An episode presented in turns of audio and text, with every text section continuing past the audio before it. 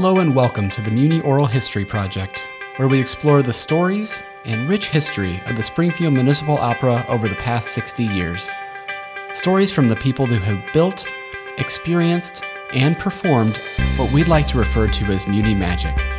Sit back and relax and listen to these tales of Broadway under the stars. Well, I am so excited to have here today Dave Shaw. How are you doing, Dave? I'm great. And yourself? I am doing great. So, Dave has designed some of the most beautiful sets Muni's had, at least in um, um, recent memory. So, what was your first Muni experience, Dave? Well, I um, moved to Rochester in 85 to teach art and drama. And that year, another teacher said, Have you gotten ever involved with the Muni? And I said, No, but I'd love to. So she had a neighbor, and he was producing a show the summer of 86 and they needed a scenic artist. So they got in touch with me, and that was my first show. It was Jesus Christ Superstar, and I painted the sets for it. And I didn't realize that you put together a crew to do it.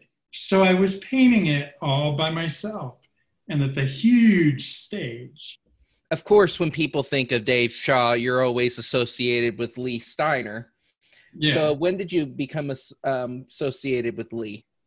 Well, that wasn't for a while because then the next year I ended up working on all four shows. Mm. Either painting or working props and costumes or whatever in 87. Then in 86, I was working Peter Pan the first show. And then I directed Mame that season. And Leigh was a director that year as well Yeah. she was doing 42nd Street. And then I went on in 89 to do Joseph. And then it was for um, Into the Woods that Leigh had been working with the designer, but he had moved out of town and she had a set design, but nobody to paint it. So my name came up and we met, and it's been history ever since. Yeah. Okay, so you said you directed Mame. Was Uh-huh. that your first time directing at Muni? At Muni, yeah. Okay, why don't you tell me about that production? It was when at school I would direct a show every year Mhm. and um, have to do, I would do all the visuals and everything myself anyway. So with MAME, it was interesting. I worked with that and it was with Scott Richardson as my assistant. And we also did all the set and everything else.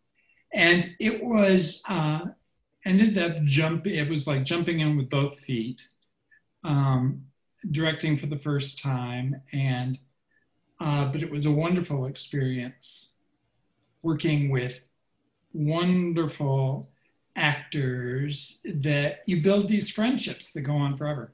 Um, who was in that Mame then? Do you remember? Pat Pennington played Mame, and Ann Collins played Vera. Oh, yeah, yeah. So then, um, was that the only show you directed before you became before you joined up with Leigh? Yeah, Yeah. So, um, there. what? I, I directed some other ones, but they were at like Theater Center and, yeah. and stuff. But no, that after Into the Woods, then we became this partnership. Yeah. Uh, Um, so you said you told me off um, audio that you had been on the Muni stage too. Why don't you tell me about that? Well, in um, a couple more shows that we did, Leigh, we needed just a small character. And so Leigh said, Well, you're going to play it. And I was like, Me? Yeah, you're going to play it. And it's like, okay, I had done some other theater on stage stuff too, so it wasn't a big deal. So I got to deliver little Mary Lennox in Secret Garden to her caretaker um, traveling with her from India, and that was Anna Meisenbacher when she was a little 13 year old. And then I was um, a director type character in um, City of Angels. Mm-hmm. And so she would have me come on and do these bit parts. And after a while, it was like, okay, Leigh, enough is enough. I can't watch what's going on on stage and be on stage. so this was long before my time, but two of the most gorgeous sets that people still talk about are your City of Angels and then of course Secret Garden. So City of Angels was first. So we'll um, before Secret Garden. So let's talk about that. Of course, why don't you tell me about the concept of the show? Just because it's not that well known of a show. With City of Angels? Yeah. City of Angels is uh, a show. They really need to do it again. It's a, sh- a wonderful show about a kind of detective, noir detective, and a writer who's writing the detective, and there there are multiple characters, but it goes in from the black and white detective novel to reality, and it flips, and people play a reality character, but then they also play the character in the novel. And on stage, for instance, one scene starts in the bed, bedroom and it's all black and white. And as the scene progresses, the character changes and the whole set turns to, turns to color. So the black and white set was all very painted and flat. And then we had to do theater magic to turn things and move things so that they would be the objects but appear in color. And so it was quite a challenge, but it was a lot of fun to do. So did you just have um they they were on like um, rotators and you flipped them so the black and white was on one side and color was on the other? Some of the stuff in the detective's office there was a file cabinet and it was all painted to look like a wall, but he could go up to the file cabinet and pull it out because the cabinet was sunken in the wall, but it was painted to look flat. Mm-hmm. And a bedside table was flat and painted on one side, but it was dimensional and colored on the other side. And so it was mm-hmm. just flipped. The bedspread in that scene was black and white patterned, and the actors just whipped off the bedspread, and the same bedspread was in color underneath. But then the, the characters also had to change too. Yeah. And costumes and stuff. So that was really cool. But the first, the one of the proudest moments was uh, in Pirates of Penzance. Doug uh, Hahn had directed that. And when this, I painted the travelers in front to look like stage curtains. Mm-hmm. So they're big dramatic stage curtains, and they parted, and the set got applause because I had seen a traveling show where they had sparkling sky and stuff. But this was before all the little LEDs and all the stuff that you could do outside. So I had researched it. Was I sought out at a Sangamon Auditorium, and I went backstage and I saw how they did it, and I recreated it on at Muni, and it's shimmer curtains behind a drop with pinholes in it. And there's lights on the shimmer curtains behind it. And then the little lights just shoot through the little holes. And it opened up and it looked like a shimmering ocean. And it was just all sparkly and stuff. Mm. So, yeah. So that was really cool. When I do a set, mm-hmm. I like to really create an environment not only for the audience to be uh, invited into, but also for the actors. So, as much detail and reality that I can put into the set, um, I do it. And at Muni, as you know, little details don't transfer across that the pit and everywhere else. But it was for Mhm. the actors too, so that they were in this environment. Yeah. And then, of course, your Secret Garden set, the eyes. I still hear people talk about the eyes. So, Well, it was interesting. Uh, I saw Secret Garden, and when I saw the production of it, I wasn't wild about it because I thought the set overpowered the actors, and um, it was very beautiful. But to find this little girl in the set with all of this incredible Victorian, uh, Valentine floral stuff, she got lost. And the ghosts appearing um, felt jarring to me. So I had to figure out a way to incorporate them. So I built set pieces that came in from both sides, and there were painted um, scrim in front of them that could be lit from the back that would appear, the ghosts would appear through it. And I wanted to bring everything in to minimize that huge stage. So the stage was set on two turntables that would rotate around. And I did uh, proscenium uh, paintings that stretched across the proscenium. And in all of the greenery that I painted, I hid figures. So as the audience came in, they would start counting, trying to find the figures hidden in all of the greenery. And of course, front and center were these pair of beautiful eyes that were Lily's eyes from the actress. I had actually painted her eyes in this 10 foot panel uh, that was the centerpiece of the top. But it was really cute because people would find more figures in the set than I actually had painted. Because it's like looking at the clouds and you see different things. But at Muni, it's fun because you have that weekend off or the, the little bit of time in between the first weekend and the second weekend. So I would go in and I would add to the set for, for the cast. So all of a sudden they'd come back and they were like, was that person always there? And I was like, of course, of course. But I had just gone in and added it to the set. But they were hidden in the stones and hidden in the trees and all over the place. And very just beautiful. yeah. So, what was the last Muni show you did then? Children of Eden. Okay. And of course, that one was a big one with Leigh. So, why don't you tell me about that one? That was so interesting because of costuming and, and everything.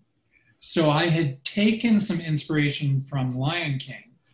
And um, one of the things that I like to do with Muni was since I taught and I taught art and drama, it became an extension of my classroom.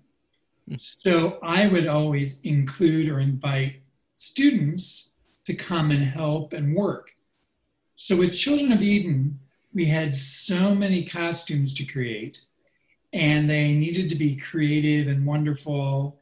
So I invited a couple kids to join me as soon as school was out. We met in my art room at school and we started creating. And for a month and a half, we met every day to create headpieces and costumes. Uh, we had the five or six kids that played the snake come in and put on their bodysuits so we could paint the snake on them. But then those kids would go with me out to Muni and help put up the show, paint the show, and many times work the show.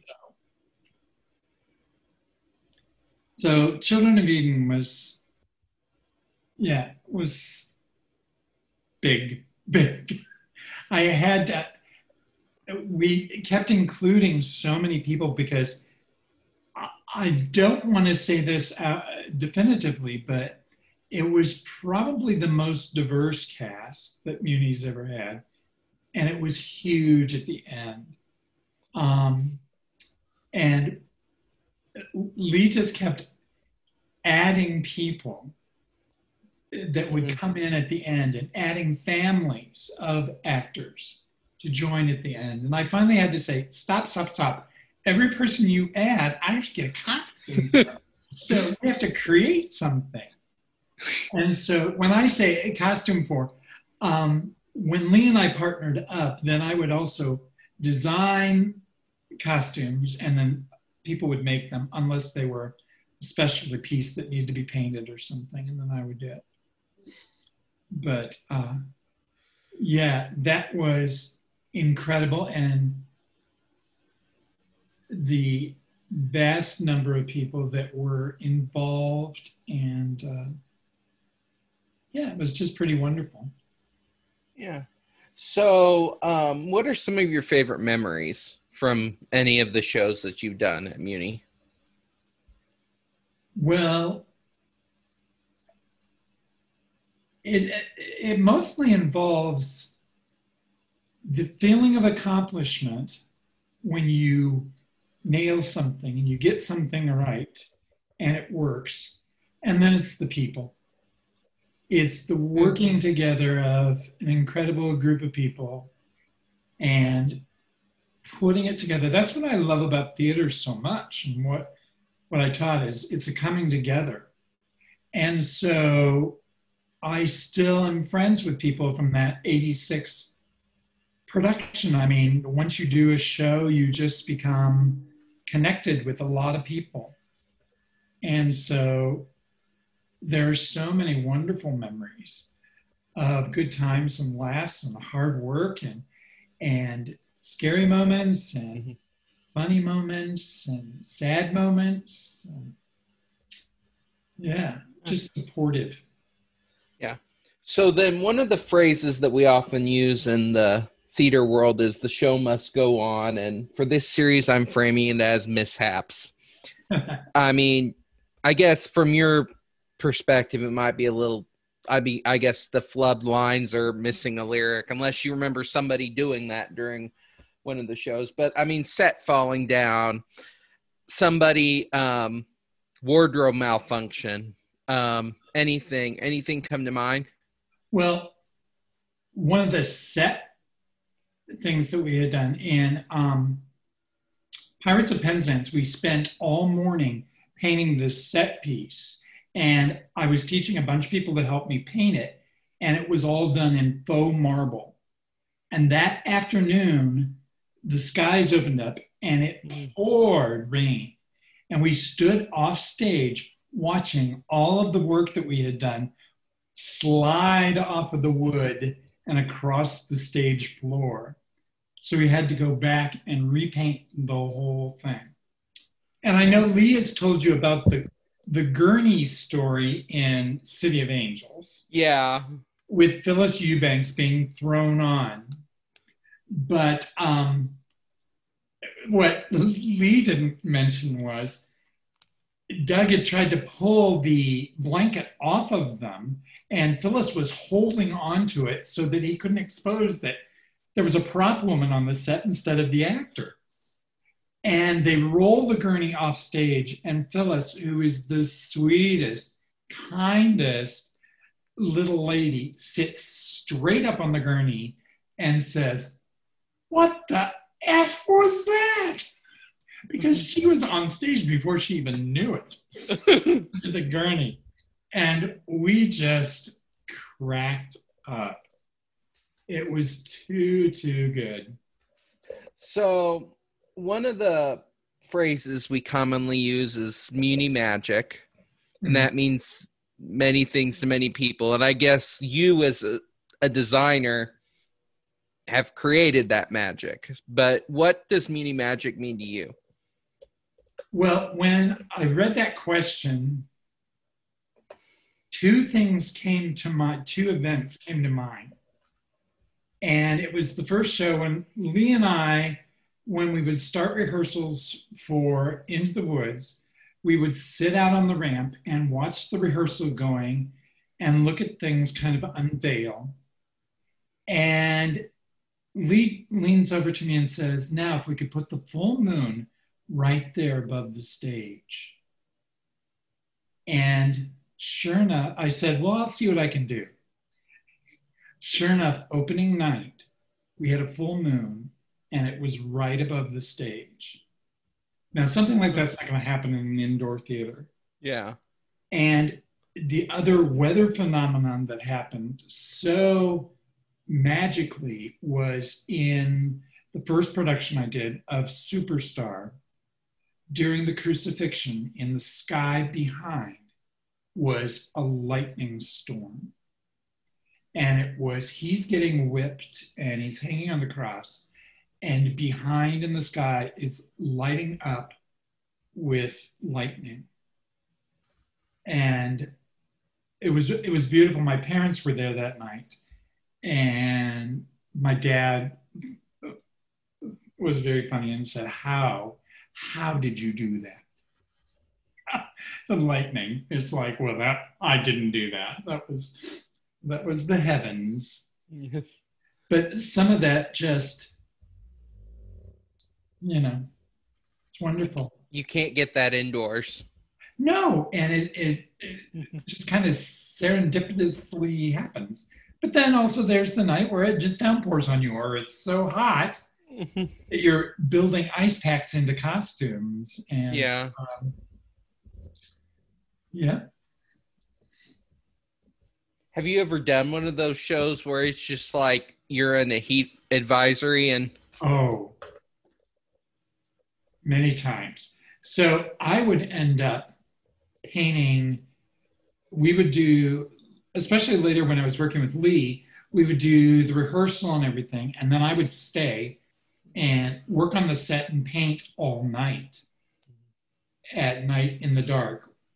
But um, when we were doing Pirates of Penzance one time, we're painting the set, and it was during the day, and Doug Hahn was the director, and all of a sudden we lost Doug, and then somebody said he's off the back deck, and we looked, and I don't know where he found it, but it was a little kiddie pool, and here's Doug sitting in the little kiddie pool of water in his probably speedo you know just soaking it up back there because it, it was so hot. And it was just too funny. Yeah. So um that kind of so what are the other phrases that we commonly use as muni family? And of course that means literally where families do a show together. And if they're not on stage you have people back family members backstage or at the very least up at the top of the hill ushering every night. And then there's the lifelong friends that you make. What does Muni family mean to you?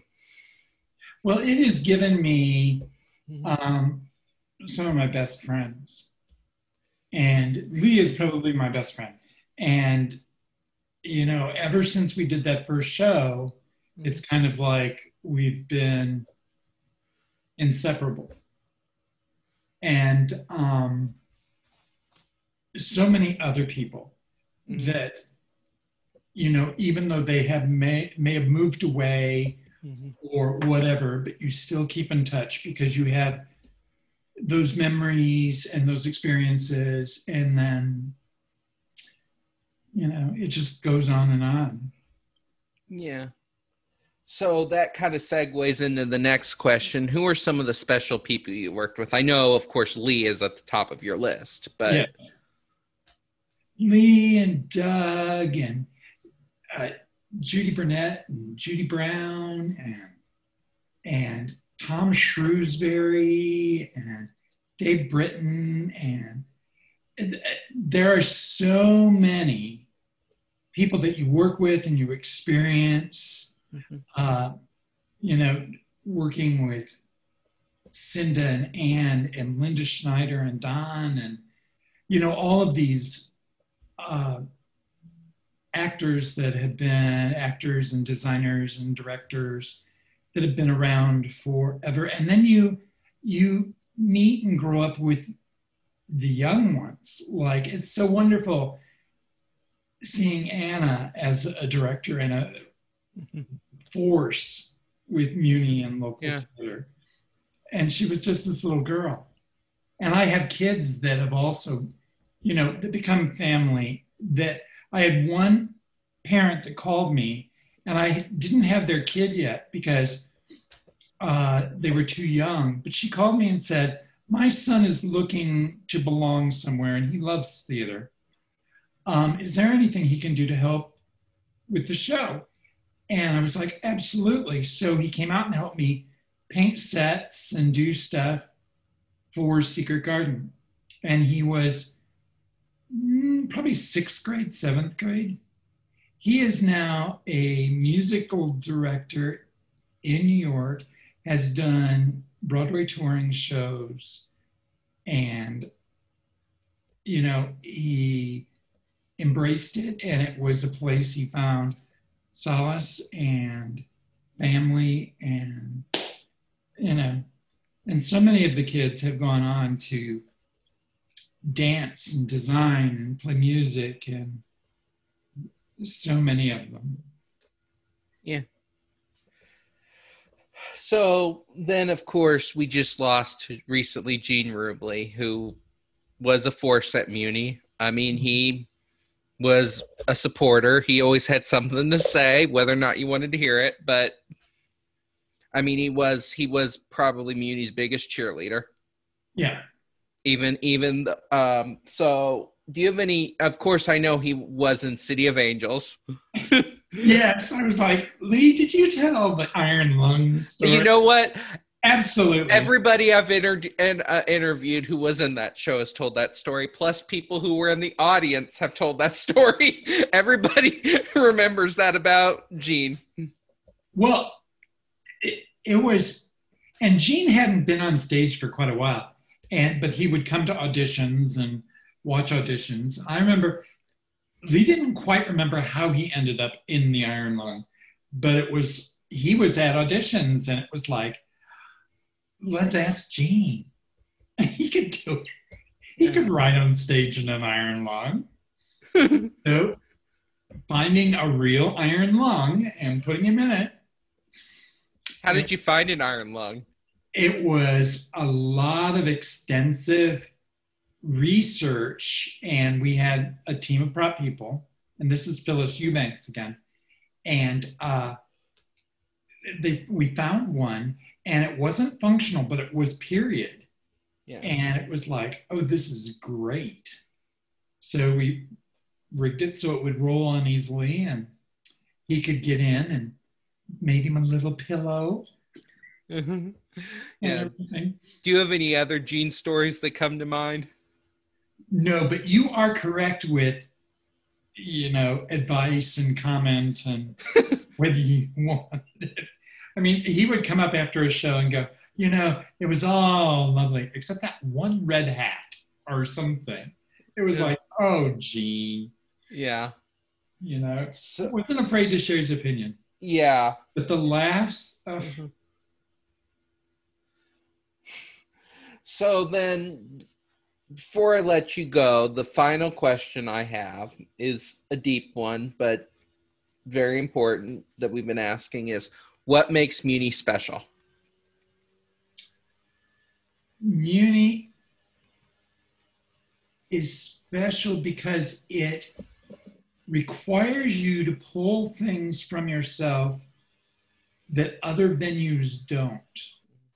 If you're working down at for theater center or at legacy or something you don't have to deal with the with the issues of the climate as much. There it's very special requirement. It's a huge stage. Weather um, we start uh, children of eden and it's supposed to be pitch black. Well when the show starts it's not dark enough. So you have to figure out things.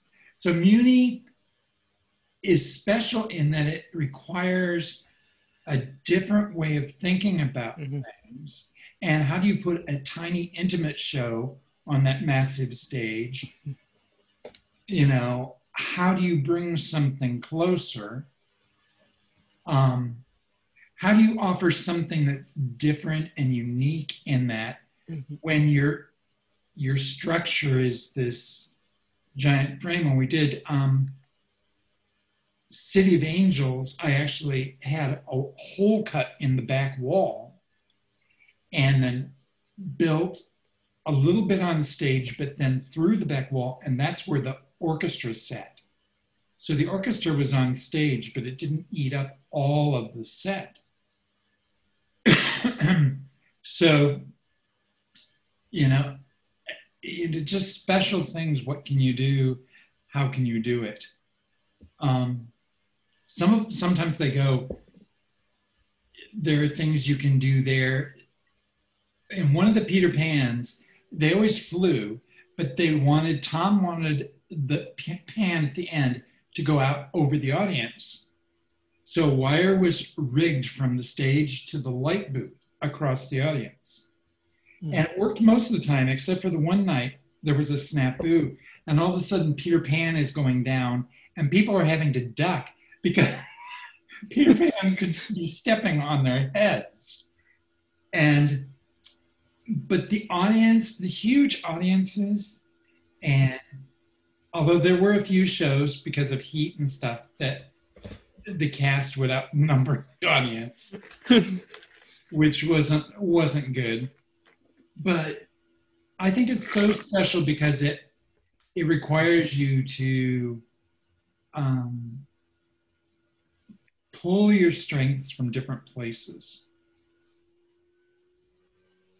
Well, thank you so much, Dave, for um, talking to me, and um, we will talk soon. Have a great evening. Thank you for listening to the Muni Oral History Project. This is an ongoing effort to capture the memories and stories of the Springfield Municipal Opera. If you have pictures, videos, or stories you'd like to contribute to this effort, please email history at themuni.org. Your hosts have been Jacob Potty and Craig McFarland, production assistants by Vanessa Ferguson and Jeremy Geckner. Special thank you to the Muni Board of Managers and the Muni Board of Trustees for their support in this effort, and thank you to all the Muni family who continue to help us create magic every summer.